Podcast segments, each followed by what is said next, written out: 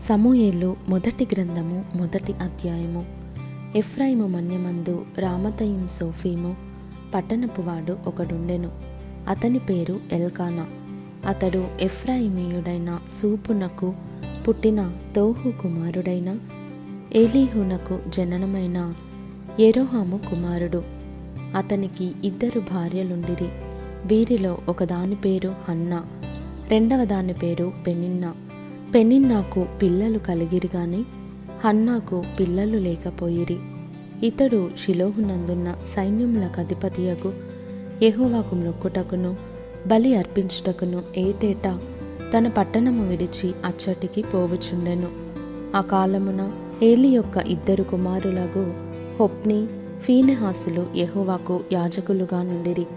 ఎల్కానా తను బల్యర్పణ చేసిన నాడు తన భార్యయగు పెనిన్నాకును దాని కుమారులకును కుమార్తెలకును పాళ్ళు ఇచ్చుచు వచ్చెనుగాని అన్న తనకు ప్రియముగా నున్నందున ఆమెకు రెండు పాళ్ళు ఇచ్చుచూ వచ్చెను. యహోవా ఆమెకు సంతు లేకుండా చేసెను. యహోవా ఆమెకు సంతు లేకుండా చేసియున్న హేతువును బట్టి ఆమె వైరియగు పెనిన్న ఆమెను విసిగించుటకై ఆమెకు కోపము పుట్టించుచు వచ్చెను. ఎల్కానా ఆమెకు ఏటేటా ఆ రీతిగా చేయుచునుండగా హనన్న యెహోవా మందిరమునకు పోవునప్పుడెల్లా అది ఆమెకు కోపము పుట్టించెను గనుక ఆమె భోజనము చేయక ఏడ్చుచూ వచ్చెను. ఆమె పెనిమిటి అయిన ఎల్కానా హన్నా నీవెందుకు ఏడ్చుచున్నావు? నీవు భోజనము మానుట ఏలా నీకు మనోవిచారం ఎందుకు కలిగినది?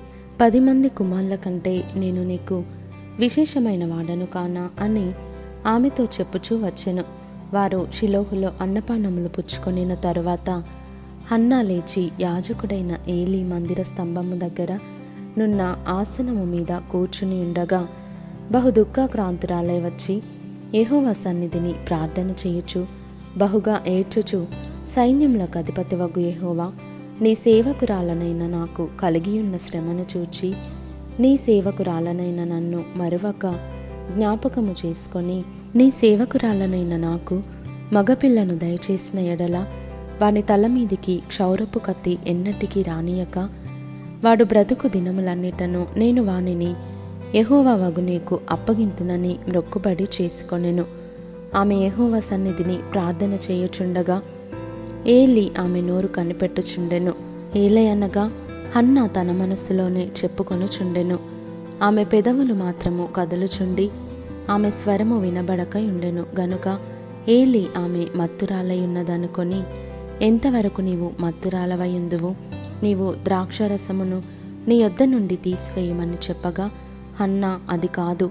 నా ఏలినవాడా? నేను మనోదుఖము గలదాననై ఉన్నాను నేను ద్రాక్షరసమునైనను మద్యమునైనను పానము చేయలేదు గాని నా ఆత్మను యహోవ సన్నిధిని కుమ్మరించుకొనుచున్నాను. నీ సేవకురాలనైన నన్ను పనికి మాలిన దానిగా ఎంచవద్దు. అత్యంతమైన కోపకారణమును బట్టి బహుగా నిట్టూర్పులు విడుచుచు నాలో నేను దీని చెప్పుకొనుచుంటిననెను. అంతట ఏలి నీవు క్షేమముగా వెళ్ళుము. ఇస్రాయేలు దేవునితో నీవు చేసుకొనిన మనవిని ఆయన దయచేయునుగాక అని ఆమెతో చెప్పగా ఆమె అతనితో నీ సేవకురాలనైన నేను నీ దృష్టికి కృపనొందుదునుగాక అనెను. తరువాత ఆ స్త్రీ తన దారిని వెళ్ళిపోయి భోజనము చేయొచ్చు నాట నుండి దుఃఖముఖిగా నుండుట మానెను. తరువాత వారు ఉదయమందు వేగిరమే లేచి యహోవాకు మ్రొక్కి తిరిగి రామలోని తమ ఇంటికి వచ్చిరి. అంతటా ఎల్కానా తన భార్యయగు హన్నాను కూడెను. యహోవా ఆమెను జ్ఞాపకము చేసుకొనెను. గనుక హన్నా గర్భము ధరించి దినములు నిండినప్పుడు ఒక కుమారుని కని నేను యహోవాకు మ్రొక్కుకొని వీనిని అడిగి తిననుకొని వానికి సమూయేలను పేరు పెట్టెను. ఎల్కానాయును అతని ఇంటి వారందరూ యహోవాకు ఏటేటా అర్పించు బలిని అర్పించుటకును మ్రొక్కుబడిని చెల్లించుటకును పోయిరి. అయితే అన్న బిడ్డ పాలు విడుచు వరకు నేను రాను.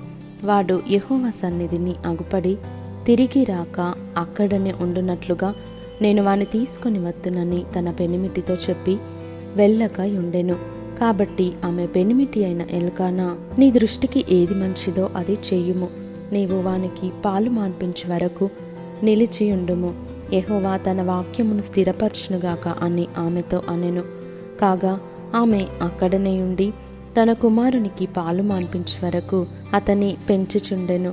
పాలు మాన్పించిన తరువాత అతడు ఇంకా చిన్నవాడై ఉండగా ఆమె ఆ బాలుని ఎత్తుకొని మూడు కోడలను తూమెడు పిండిని ద్రాక్షరసపు తిత్తిని తీసుకొని షిలోహులోని మందిరమునకు వచ్చెను. వారు ఒక కోడెను వధించి పిల్లవాణిని ఏలి యొద్దకు తీసుకొని వచ్చినప్పుడు ఆమె అతనితో ఇట్లనెను నా ఏలినవాడా నా ఏలిన వాని ప్రాణముతోడు నీ యొద్ద నిలిచి యహోవాను ప్రార్థన చేసిన స్త్రీని నేనే. ఈ బిడ్డను దయచేయమని యహోవాతో నేను చేసిన మనవిని ఆయన నాకు అనుగ్రహించెను. కాబట్టి నేను ఆ బిడ్డను యహోవాకు ప్రతిష్ఠించుచున్నాను. తాను బ్రతుకు దినములన్నిటను వాడు యహోవాకు ప్రతిష్ఠితుడని చెప్పెను. అప్పుడు వాడు యహోవాకు అక్కడనే మ్రొక్కెను.